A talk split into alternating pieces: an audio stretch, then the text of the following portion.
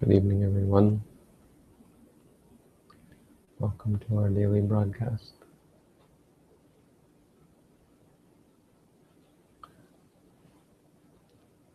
Today's quote is about Hatthaka. Hatthaka is one of these important uh, lay disciples. Lay meaning not ordained. So householder, disciples of the Buddha.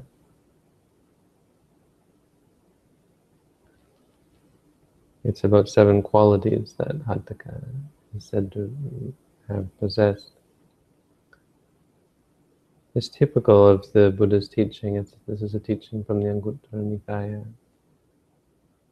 We've got so many uh, lists. It's hard to keep track of them all. See, the, we have to remember that these the, the, the, teachings of the Buddha were not written as a book. They weren't taught from the point of view of, of composing a a single work that that was meant to be read from beginning to end. But these were actually ta actual talks that the Buddha gave at different times to different audiences. And so there's there's a lot of repetition because for the most part we all need to hear the same thing. But on the other hand, each of us has our own individual inclinations and um, that our problems are unique in their intensity or in their their uh,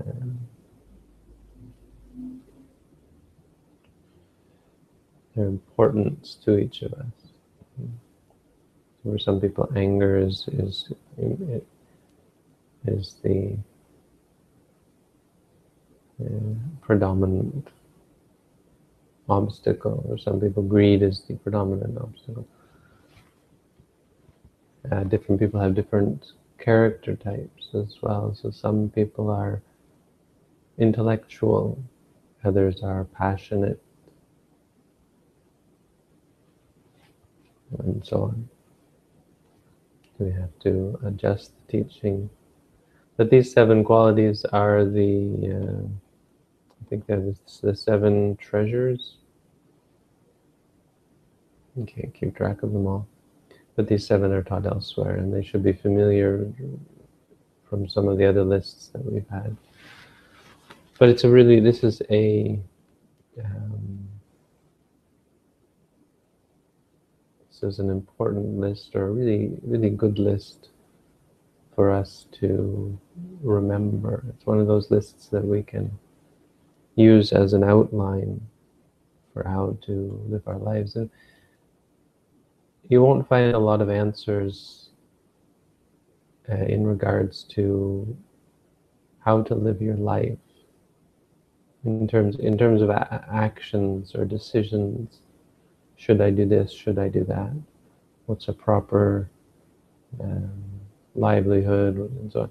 There's beyond the, the basic moral ethical precepts there's a lot of leeway and there's very there's not a great deal of instruction on uh, making decisions as far as do this, don't do that. But there's much more of an emphasis on qualities of mind. It's because unless you know the exact details of your actions, you can't always know the consequences. We've talked about this before, that something may look like a good deed, but the consequences might just happen to set you on a bad path. You might try to do something good, and because of the circumstances, it just makes you upset and and confused and and uh, causes you to decline in, in wholesomeness. On the other hand, you might be trying to do something terrible, and in the act of doing it, you get caught or you get uh, you feel some remorse and find that this act actually turns out to be the best thing you, that could have happened to you. Right? So it's very, very complicated. What is a good deed? What is a bad deed? The only way we can truly understand good karma, bad karma, and, and really make sense of this in, in a, in a uh, um, comprehensive or systematic way is to focus on qualities of mind. And these are momentary, these are now. So these are seven qualities, and this is what the Buddha would focus on qualities of mind.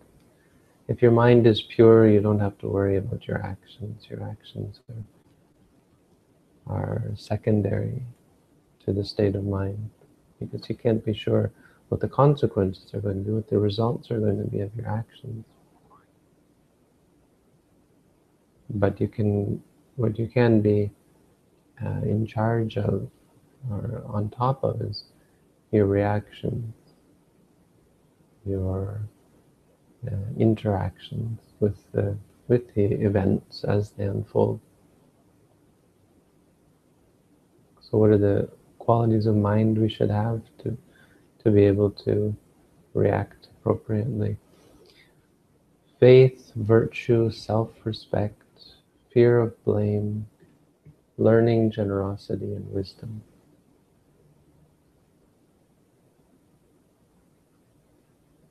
It's really self-respect. It's a very strange translation. Shouldn't be self-respect. Let's go to Bhikkhu Bodhi. He's our go-to guy as far as translations. Moral shame and moral dread is how Bodhi translates those. So let's start at the beginning. Virtue is silawa, someone who is moral and ethical. This is a basis. In Buddhism, it's not meditation is not the basis. Morality is the basis. And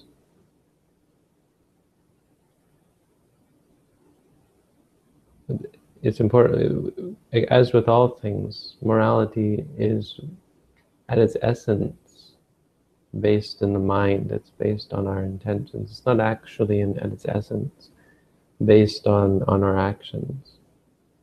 Morality is the, the mental volition or the um,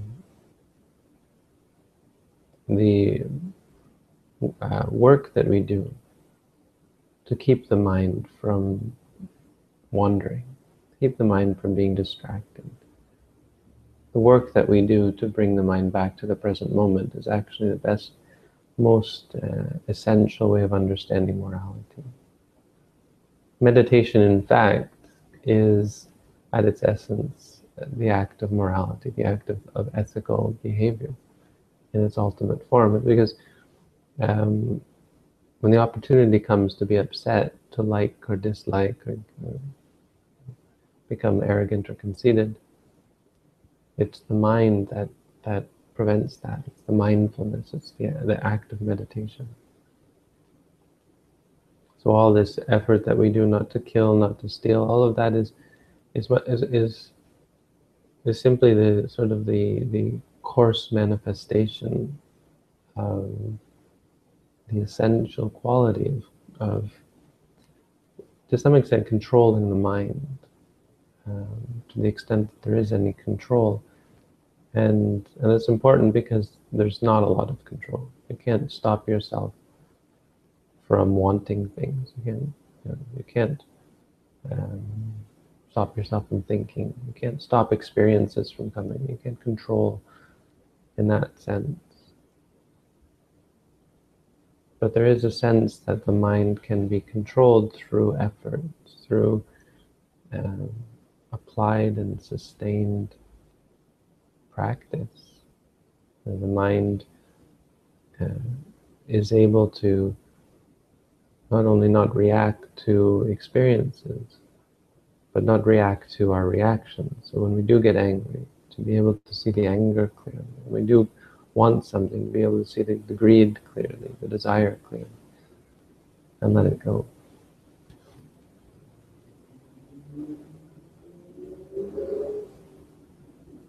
So in meditation, we are practicing morality. We are practicing ethics. You might think, well, what does ethics have to do with sitting still? When you're sitting still, there's no opportunity to kill or steal.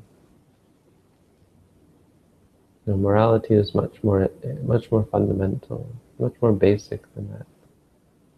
It's called virati, cetasika, the mind that that abstains, the mind that just knows. So when your mind is not not falling for the trap of getting caught up in thoughts or emotions, reactions, that's morality. And it's morality because it leads to concentration, it leads to focus. The mind becomes focused when you do this. That's how you know it's true morality. But in a general sense, this this coarse and, and sort of uh, mundane morality, it's in the same vein, and it's it's a, it's it's still important. It's important not to kill and not to steal because these are sort of fence posts to help you gauge where where the mindfulness, where, where a mindful mind will will stop. If your mind is mindful, which is, mindfulness is like the fence, precepts are like the fence posts. So without the fence posts, it's very hard to uh, to know where the fence should go. It's very hard to get a sense of right and wrong. But uh, it's only when you put up the mindfulness that you actually are able to be moral and ethical. Precepts don't do that. They're important, but they're only fence posts. In and of themselves, they don't keep the mind in. This requires mindfulness. Silava, and then Hirima Otapa, Otapi. Hirima means has Hiri, Otapi means has Otapa. Hiri and Ottappa always go together. And they're explained as the, well, they're explained as fear and, and shame, which makes them sound actually somewhat unwholesome, right? These are called, fear and shame are bad things. They're cause for suffering, but these mind states are uh, only technically fear and shame. They're actually they're not fear and they're not shame at all. These two words are, are not actually appropriate, but that's the words that, that the Buddha used to describe them. But they're the inclination or the disinclination towards unwholesome deeds. Which really comes through wisdom or, or, or comes from whatever. But the disinclination to do evil deeds. When the mind is aware or, or uh, observes uh, an unwholesome intention as a cause for suffering. When one sees the problem with the, the, the state and one understands the, the negative result, this is fear and shame. Fear, mean, fear is referring to the result. You think of the result and you think the result of doing that is not good. But it's not fear. It's just you know that it's bad. If you know something is bad, you never do it. You really understood. The reason we we give rise to unwholesomeness is we really don't understand them as bad. And shame is referring to the deed itself. When you look at the the, the mind state or uh, the uh, direction that your mind is going in, and you think that's bad. I mean, they're really related. You know, it's actually why is it bad because of the result. But it's it's when you focus on the deed or this, this, this state of mind, and you say, "Oh, that's not good." That's called shame. And so it's the good part of shame and the good part of fear. They aren't really shame and fear, but that's how they're described. It just means the disinclination towards deeds and, and towards certain results. When you don't want to suffer, when you when you are clear in your mind, not that you're afraid of suffering or something, but when you're clear in your mind that that's not a good thing. You know, that's not of any use or any benefit, it's trouble. When the mind is disinclined due to the uh, troublesome nature because of the mm, the complicated nature of the, state. That's or that's Which one is which? Here is shame. Uh, yeah, that's the. After that, we have Bahusutta. Bahusutta we talked about yesterday. It was in the list yesterday, I think. Bahusutta means, Bahusutto means having much learning, being learned. This is a common one in these lists. So anyone who thinks that you can just practice meditation and you shouldn't ever study isn't following the Buddha's advice it's true at times the Buddha has said you don't need to do much study. But he's very much in praise of those who do. Because study is important not only for yourself, but for others as well. Yesterday we had talk about teaching. How, how great it is for a person to actually teach others. So the, the, the teachings will not be, won't be passed on if there are not people who have studied who have learned much more than is perhaps necessary for themselves. So someone who memorizes all these lists may not be able to may not be able to use all of them for their own benefit, and may not need them all for their own benefit, but is then able to apply them to different people in different circumstances. Looking at why the Buddha taught or when the Buddha taught uh, different teachings, they can then apply them for other people. So that's Bahusutto. Jagawa means has jaga. Jaga means uh, donation, generosity. Someone is generous.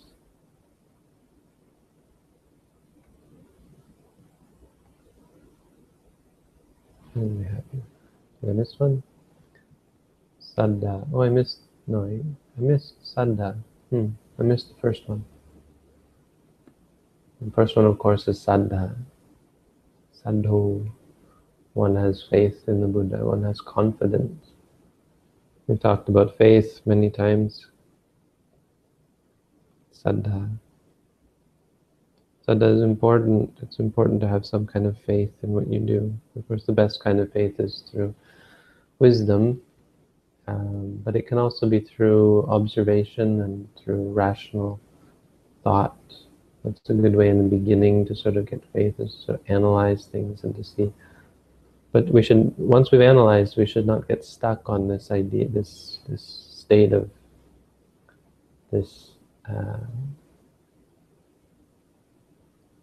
state of, of of doubt, state of skepticism. Once you've analyzed, you should pick something to have faith in. You should have confidence in those things that you've studied, because otherwise You'll doubt things irrationally.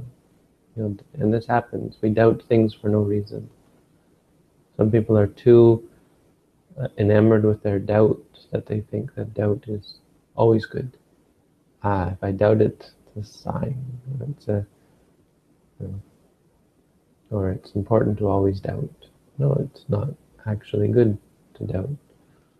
It's possible to doubt things even after you've gone through it completely and and affirm for yourself that it's perfect, it's right, it's good. You can still doubt it. You can still say, is it really good? Because we're, we're ignorant. We don't really understand. We don't have wisdom. Once you have wisdom, it's not possible to doubt. Doubt won't arise. Because you know.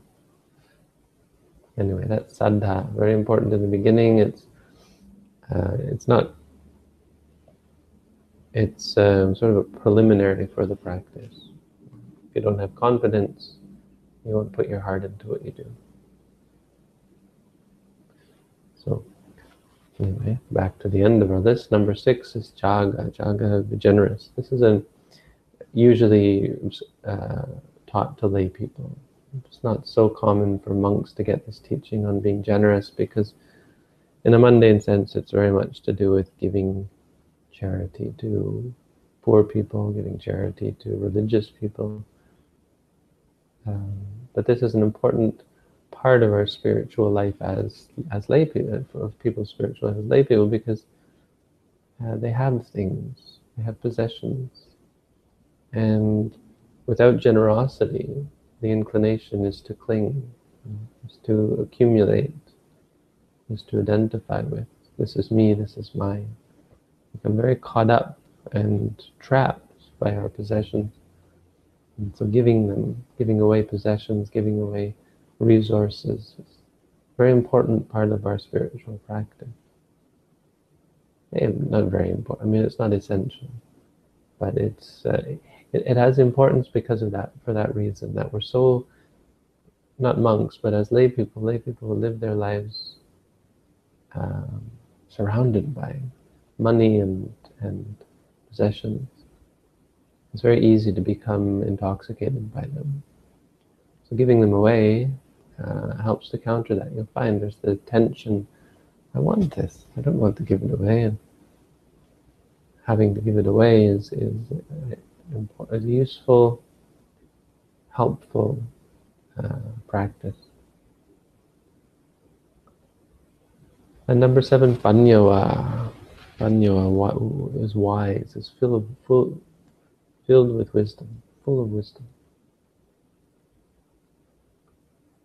Lay people, wisdom is not just an exclusive monastic thing, and this was perhaps somewhat um, somewhat unique, and it has been somewhat unique uh, in in in religion where the non-ordained individuals are supposed to be wise as well.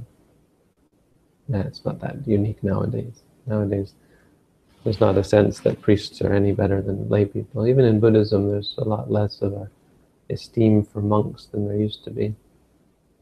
Uh, so a lot of lay people are going going on their own and, and studying on their own, which has mixed results. Sometimes leads to some fairly crazy opinions.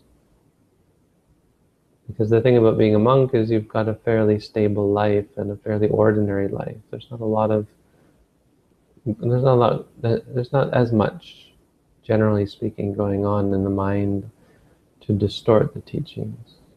But if you're living your life as a lawyer or a doctor or whatever, you'll have your own bent, your own uh, take on the teachings. That is often um, somewhat radical, can be radical. Those monks have lots of crazy ideas as well. It's not to say that it's only a lay thing, but but at any rate, it, it certainly is proper for lay people to be teachers, to be leaders, to be preachers of truth. In Buddhism, there is no sense that only monks have the monopoly on the on wisdom certainly not on teaching. But of course, even wisdom, wisdom is not something that you need to ordain to obtain. Ordinary, everyday folk can become enlightened. Uh, Hatthaka was an anagami. He was a layperson. He lived his life as a rich man. Um, I think he was rich. But at any rate, he was pure. He was an anagami. No, no greed, no anger, only a little bit of delusion left or ignorance. Still wasn't fully clear in his mind.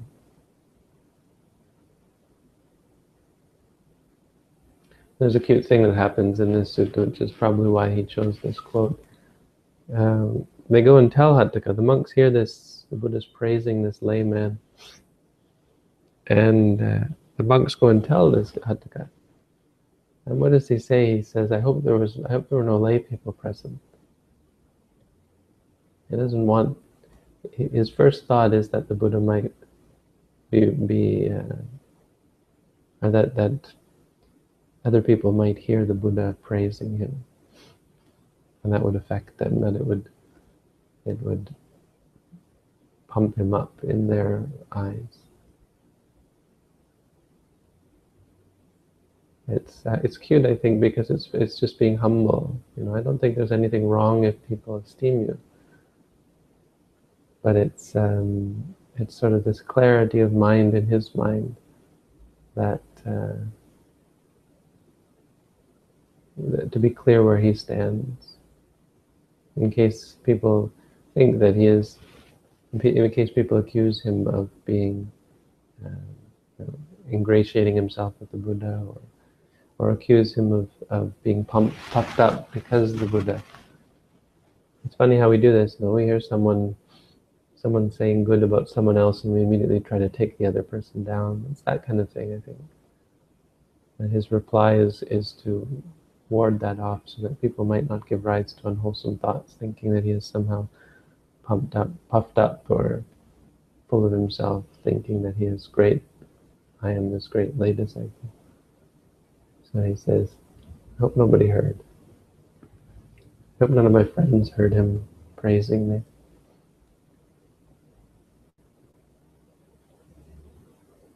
Anyway, so that's the the seven. Oh, and then right, okay. Sorry, there's more. Uh, and so then they go and tell the Buddha this. And this is one monk actually. He goes and tells the Buddha what, what said, and the Buddha said, mm, has an eighth quality that I didn't mention, and that's modesty. And this is an eighth wonderful quality of him. Sadhu sadhu bhikkhu. Apicho. Apicho means a few, fewness of wishes. Icha means wish, means desires. Appa, api, up. I don't know how you say up, I guess. Up. Means few or, or little. Little desire.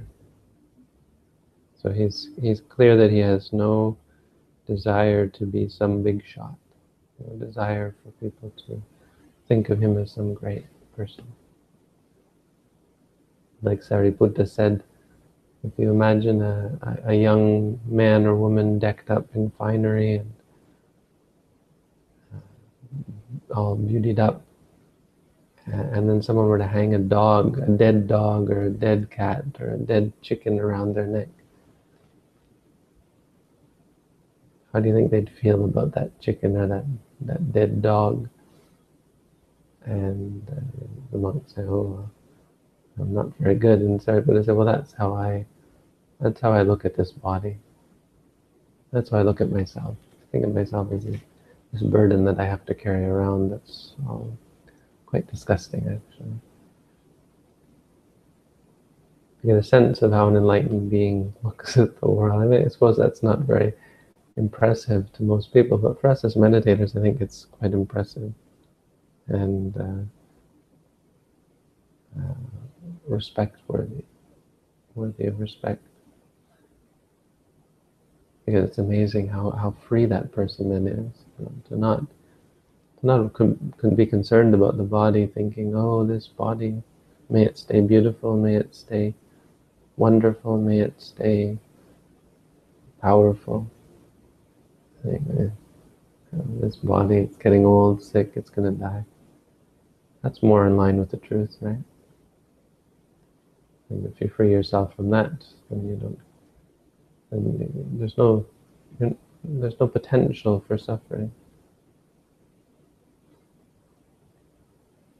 Anyway, so that's the Dhamma for tonight. If anyone has questions, I believe there are some leftover questions interim questions, so I'll answer some of them. I did invite Robin to the hangout tonight. I thought maybe she might like to get come on help help me in the hangout, but sure. Oh, she's here. Oh. Hmm. So semantic. Again, my audio. This what's something's wrong with the audio drivers here. I guess.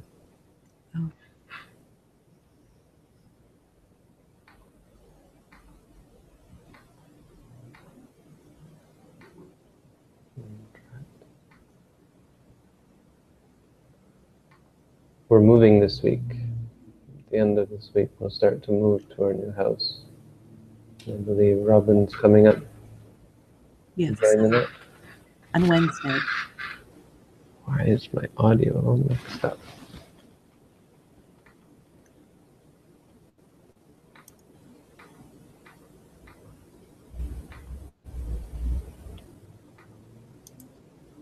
I think it's fixed now. Nope.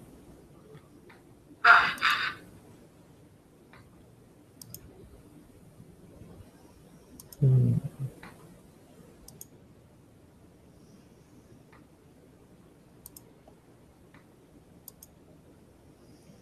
Bhante, is that any better? No. Hmm. Usually it clears up, but it's not clearing up. Something's wrong with this.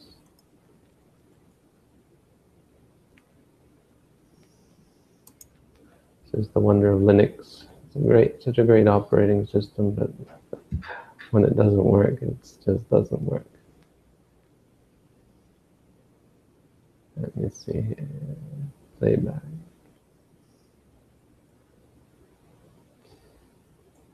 I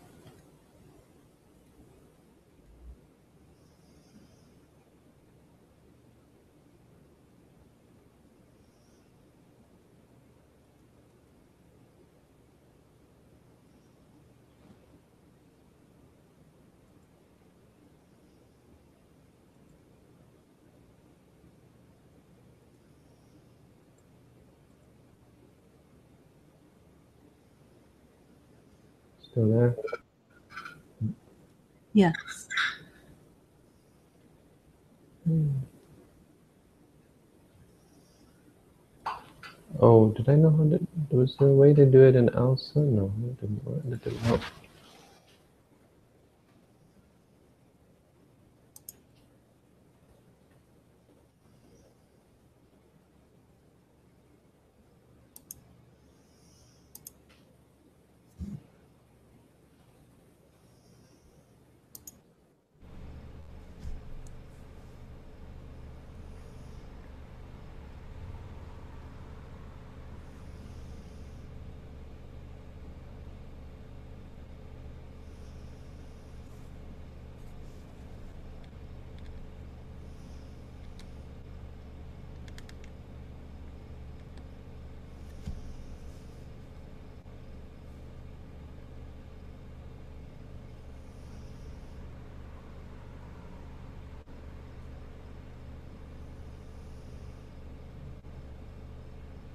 All right. All right. Is it fixed now? Hello? Hello? Hi. Oh, Is oh, that any better? much better. Oh, good. It usually just clears up. It's good. now. Uh, yeah. Okay. Okay. You want to be on my I'm sorry. Now we've got it. Yeah, it's a little. Um, okay.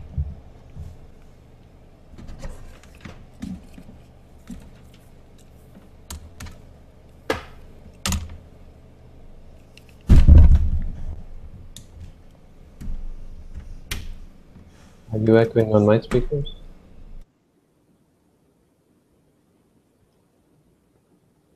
I don't hear you. Well, I'll get started then. So Ethan asks, I was meditating and a question popped up. If concentrating is impermanent, then why should we cling to it? You see, no matter how often I answer this, I, I answer this, it keeps coming up, which is indicative of how important the question it is. I mean, it's not exactly this question, but this concept. We're not really trying to concentrate. I'm certainly not clinging to concentration. But, I mean, the, the, the, the key here is this is how we approach meditation. We think meditation is about forcing your mind into some trance state. It can be, meditation can be that. But meditation isn't about concentrating. Not exactly. Meditation is about seeing clearly, or this meditation, meditation that we practice. So there won't be a clinging to concentration, concentrating.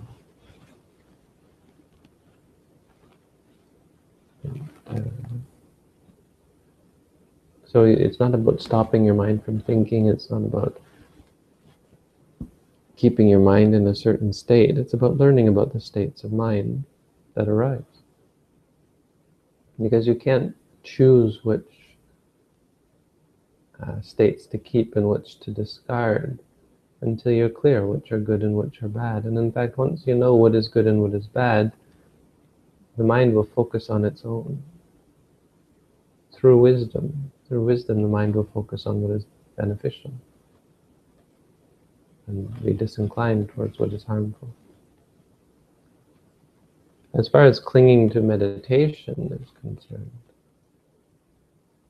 in the beginning there is definitely some sort of uh, forcing of yourself, forcing the mind to practice, forcing through walking and through sitting meditation. But it's more just a reforcing, you know, a refocusing of your, you're already uh, rampant ambition. So we're very ambitious already. Want I want to do this, and so you're just diverting it. In the beginning, you're not actually cultivating something new. You're just uh, refocusing your attention. Instead of going for a run, now maybe I'll just go for a walk. And instead of going for a walk, I'll just stay in my room and I'll walk in my room.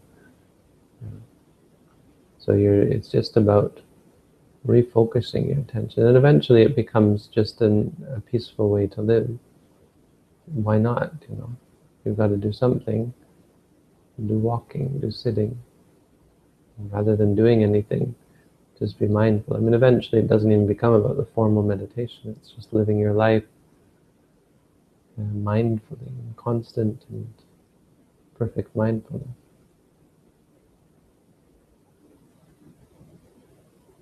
But there's no clinging. Not in the long run, for sure, anyway.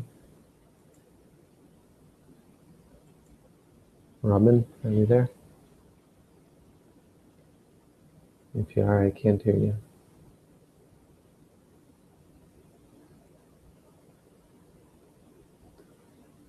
Sometimes I can't stay meditating for more than five minutes. I feel the pressure in my lungs that looks like I'm going to faint.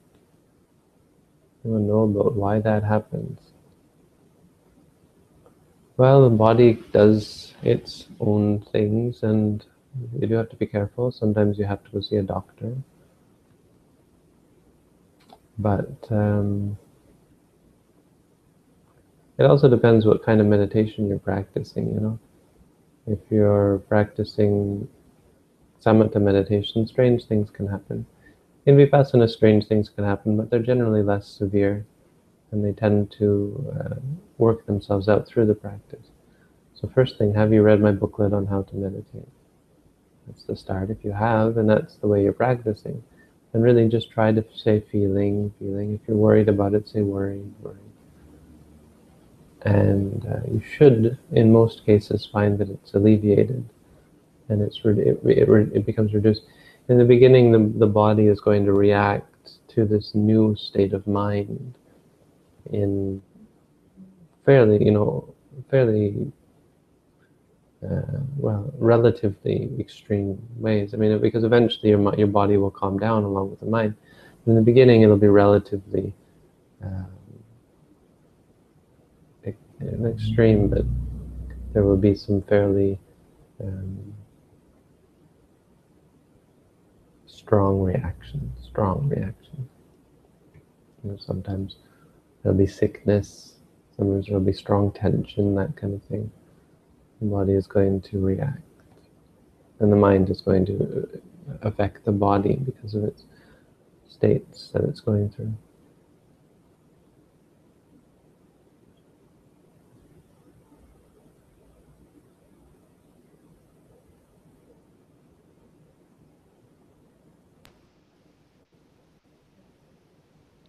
We're lucky to have been born as human beings. What about beings in the lower realms? Will they always be born in the lower realms due to their ignorance?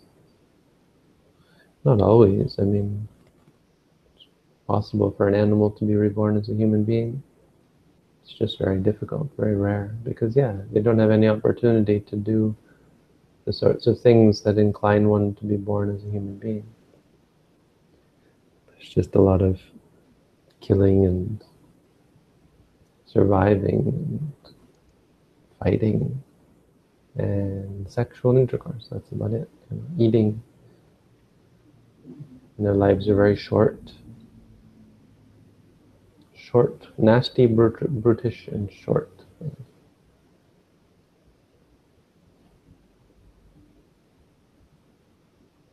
I don't know. What kind of answer are you looking for? Sounds like you already know the answer. It's very hard for them, but not impossible. So I think that should be the idea.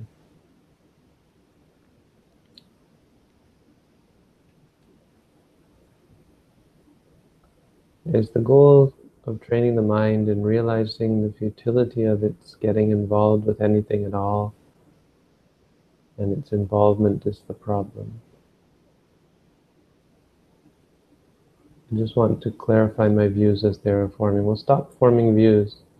That's your first problem. You don't have to understand the practice.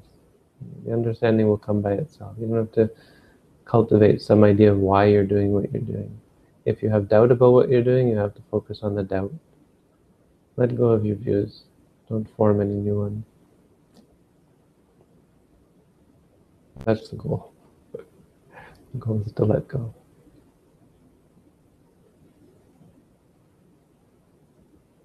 So, but maybe being a little bit facetious there, or flippant. Um, the goal is raising the futility. You know, I mean, don't re, don't put words into the Buddha's mouth. The, the goal is to become free from suffering. We should never just reinterpret the Buddha's teaching and say this is the goal or that's the goal. The Buddha gave a clear goal. The goal is freedom from suffering. Now, what that comes through, it comes through letting go. It comes through give up, giving up of desire, the fading away of desire. When there's no more desire, there will be no suffering. How does one give up desire? Well, this is through the Eightfold Noble Paths, which, uh, you know, we, we tend to focus on mindfulness because the Buddha did. The Buddha was clear that sati was the big one. So the, the practice is to um, to see things as they are and to remind ourselves and to keep ourselves focused on reality as it is. Eventually, that allows you to see impermanent suffering and non-self. See that things are not not predict unpredictable. They're unsatisfying. They're uncontrollable, and that causes you to let go of them.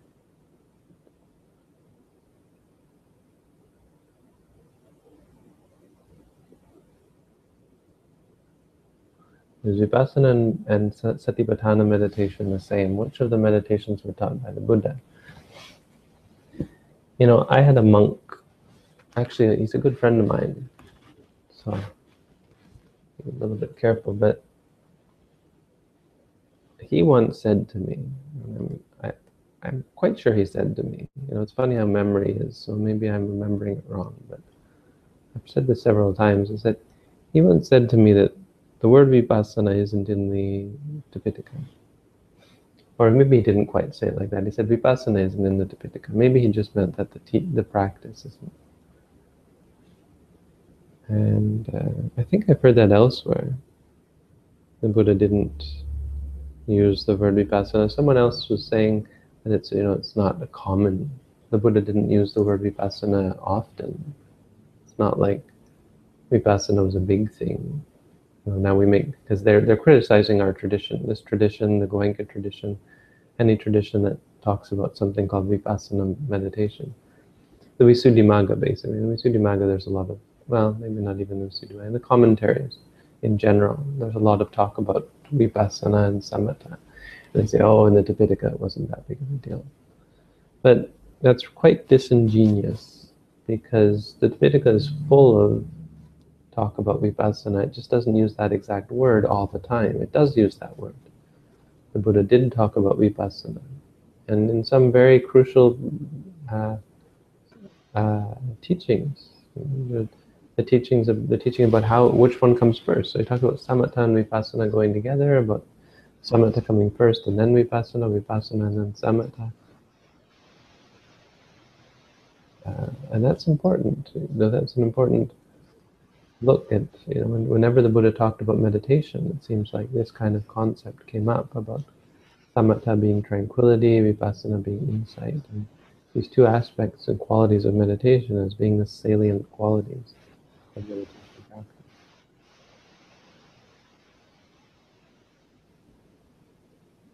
So there's that. Now, um,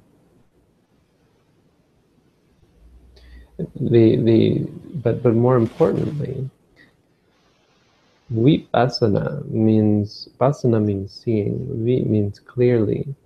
So quite the Buddha uses the word seeing throughout the Tipitaka. It's one of the most common sort of uh, metaphors or allegory or however you say it that the Buddha would use. Analogy, I guess is really. He, he would talk. He would use. He would say seeing. You see clearly this idea of seeing clearly. You know, this, um, even when the Buddha talked about, when he described the three characteristics, impermanent, suffering, non-self, he, he talked about seeing them with wisdom, panyaya pasati. Pasati, so it's pasana, it's the same word. Pasana is the noun, pasati is the verb. Uh, and we just means with wisdom. Panyaya is we, it's the same.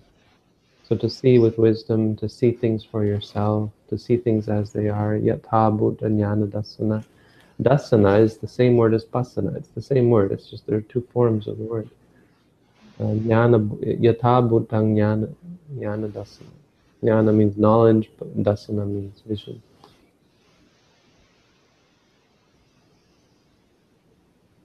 So vipassana is throughout the Tipitaka. Vipassana is very much what the Buddha taught. It's just it's become too much of a buzzword and that irks some people. I understand that. I do tend to nuance my, I don't use the word Vipassana a lot, maybe for that reason, because it has been somewhat, it's become a buzzword. But uh, also because it's important to understand, and this is relating to your, this is now finally answering your question, we don't practice vipassana, we practice satipatthana. And someone, I've said this before, and someone was confused because they went somewhere and they were practicing vipassana, and it's actually our tradition. And they said, well, they're calling it vipassana, so is it not the same thing as you do? Yes, it is. All I'm, but what I mean by what I'm saying is, is that you you can't practice vipassana. You don't. Pra- that's not what the practice is. When you say I'm practicing vipassana bhavana, you mean I'm practicing bhavana to gain vipassana, to see clearly. You don't practice seeing clearly. It's not like if I look, if I go close enough, I'll see it clearly. We practice what we call sati. So satipatthana is the practice that leads to vipassana. It's a simple, short answer to your question. Satipatthana is what we practice, vipassana is what comes from that practice. So satipatthana means reminding yourself and keeping yourself clearly aware of things as they are, not extrapolate, extrapolating or, or interpreting them in any way.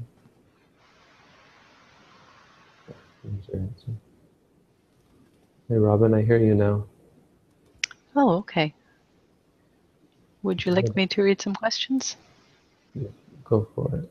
Okay. I wonder if, wait just a second, let's see if you're actually coming through here. I, I see this is Aha, this is the wrong mic. Test. Test. Yes. Oh wait, that's not it. Monitor. Okay, go ahead. Okay, were you skipping some of the other ones for uh, time purposes or? There were other ones? There were, yes. Um, I don't know. Okay, if, if they're good ones. Okay. Bhante, here are two related questions. When I die, in other words, this body brain dies, does mind carry over or continue as a sort of individual electrical charge or electrical potential? or a sort of electrical impulse carrying information that can inform the minds of subsequent birthed individuals. And if I am in a moment to moment process of becoming, then is the mind that carries into the next moment functionally identical to the mind that carries on beyond physical death of the body and brain? There's no carrying on. Nothing is ever reborn. Nothing is ever reborn. When something arises, it ceases.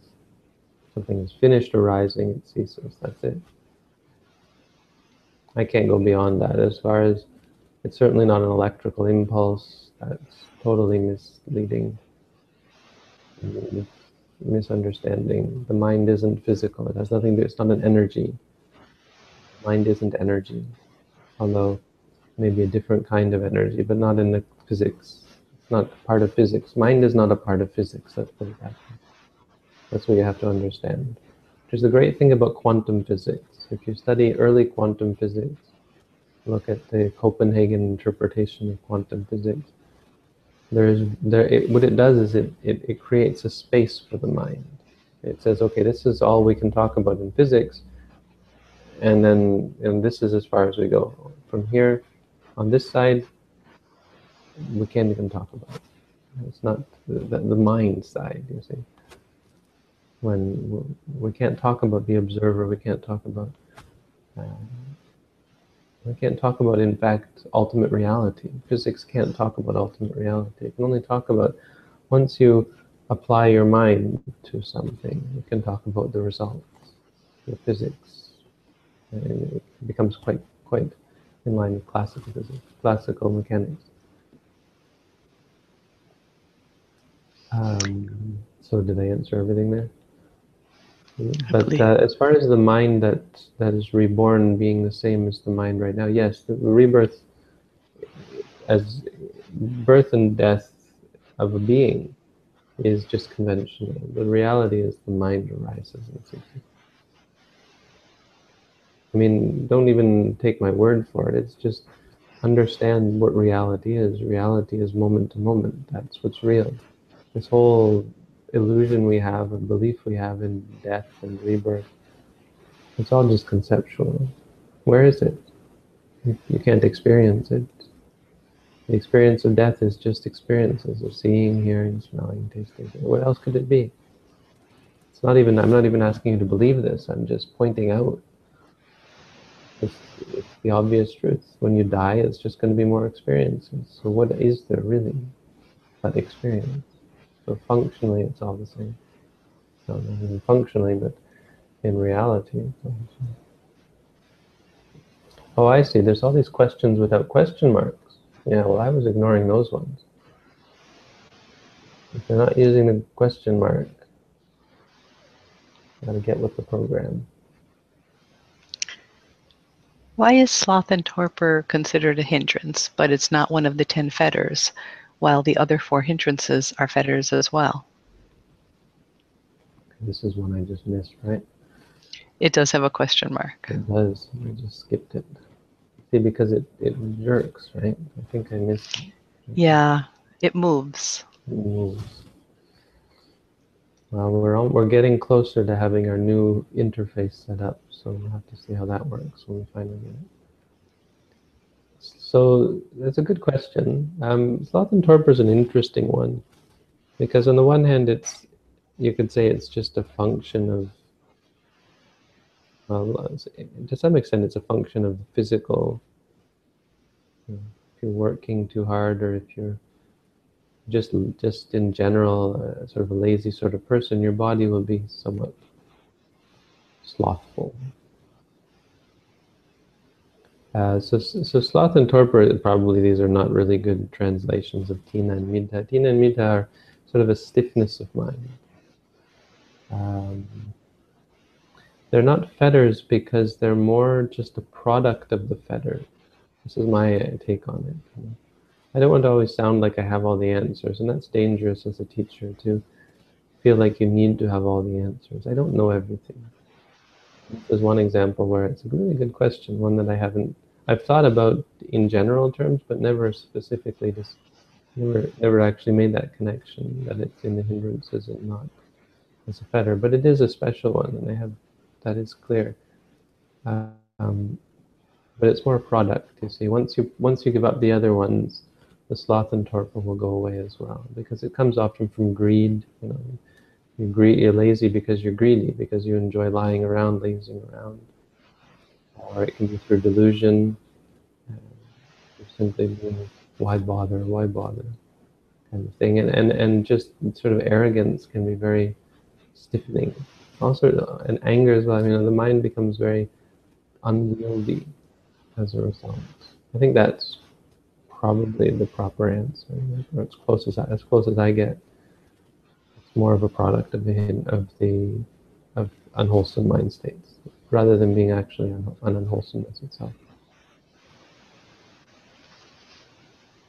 Bhante, is the goal training the mind in realizing the futility of its getting involved with this anything at all? This one I oh, just. Oh, sorry. Oh, I'm sorry.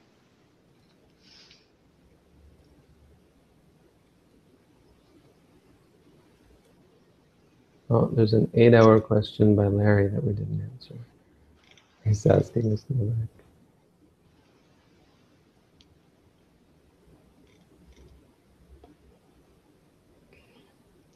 That was the one with the electrical charges.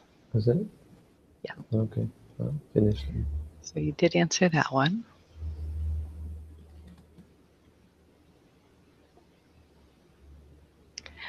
I must have been playing with my headset when you answered the one with the uh, the six hour question. I missed that one. Oh, I see. Six hour means the one that's at six hour. Oh, that's clever. Yes. Uh, okay. And there's Guadalupe is asking about the testimonial page. No, it's not. Oh, okay. When making a decision in meditating on the choices and seeing which is seeing which calms the mind a good approach?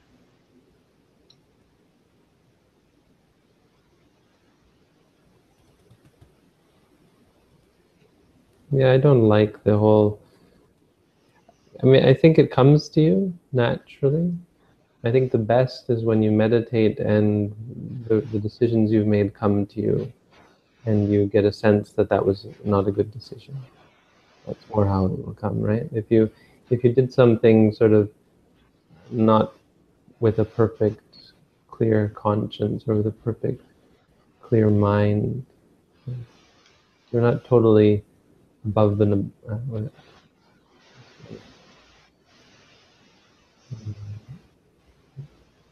above the borders, or you're not, not totally ethical about what you did.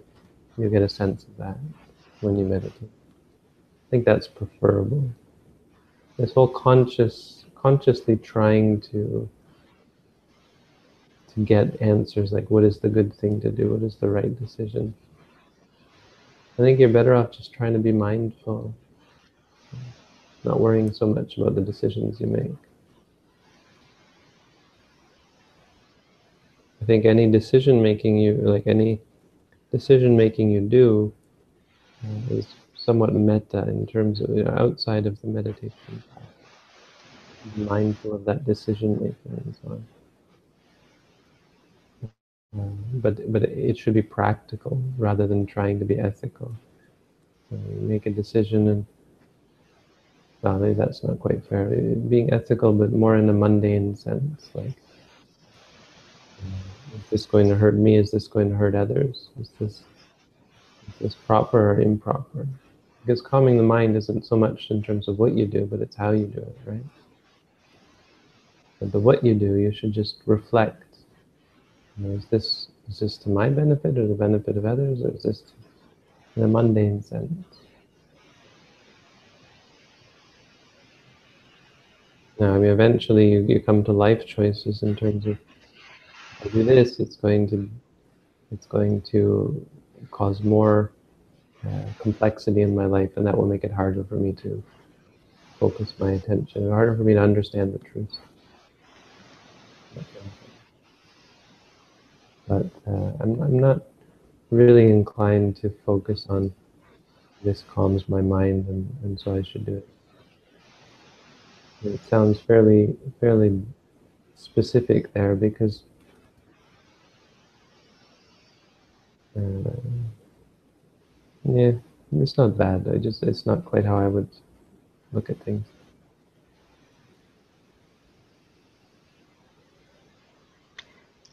Are samadhi and vipassana main meditations? Are all the others like anapanasati, metta, satipatthani part of the samatha and vipassana? Samad, samatha, not samadhi. Samadhi, samadhi is a different word. Samadhi is a quality of mind. Samatha is means tranquility. Vipassana means insight. So certain meditations only lead to tranquility. Others lead to insight. And so in Buddhism, yes, we any any proper meditation we categorize in one or the other, or you know sometimes no one or the other, because any that leads to vipassana, it doesn't matter whether it leads to samatha as well. If it leads to vipassana, we call it vipassana. But we call certain meditations samatha, because no matter how much you practice them, they themselves won't lead to insight.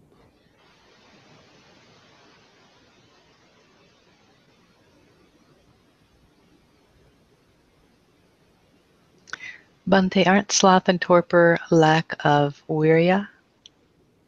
Viriya? I mean, yeah. Is, that? I mean, it, that doesn't contradict what I said about them not being technically fetters or, or defilements. They are still based on, you know, what does it mean to lack virya? You're, ba you're basically saying the same thing to have low energy is to not have energy. Or, I mean, I guess stiffness is the, sort of the technical term, but you're stiff because of lack of energy. But the question is why? Why is there that imbalance? And the imbalance comes from the defilement, I would say. What does faith mean in terms of Buddhism? How is one a faithful Buddhist? In Christianity, you have to believe in God and heaven, etc. What is faith for a Buddhist?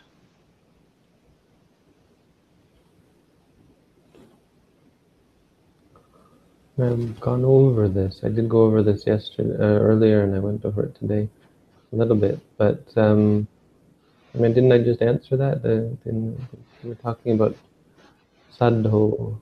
Someone should be should have faith, but based on reason.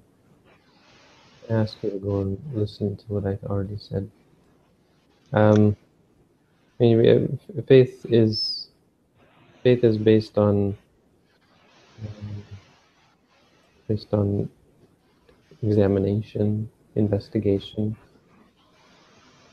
So, in a, um, a preliminary level, you you base it on your mundane investigation. So you investigate a teacher, you investigate a teaching, and you think about it and it, it sort of makes sense. But then uh, true faith comes from practice. Once you put the teachings into practice, you're able to see that they benefit you. But what I wanted to say is that it's important not to just cling to doubt and say, okay, I'm always going to be, if I don't doubt things, then I might fall into faith.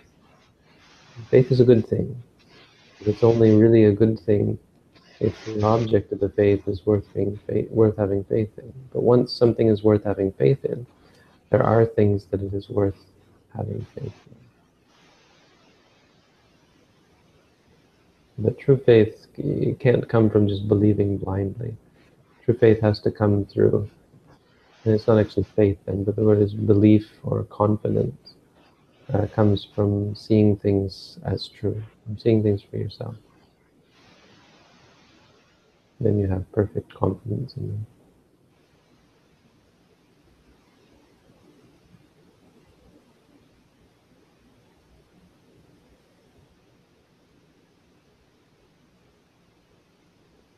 All right, it's after 10 o'clock. That's enough for tonight. Thank you all for tuning in. Have a good night. Thank, Thank you, Bhante. Thank you, Bhante.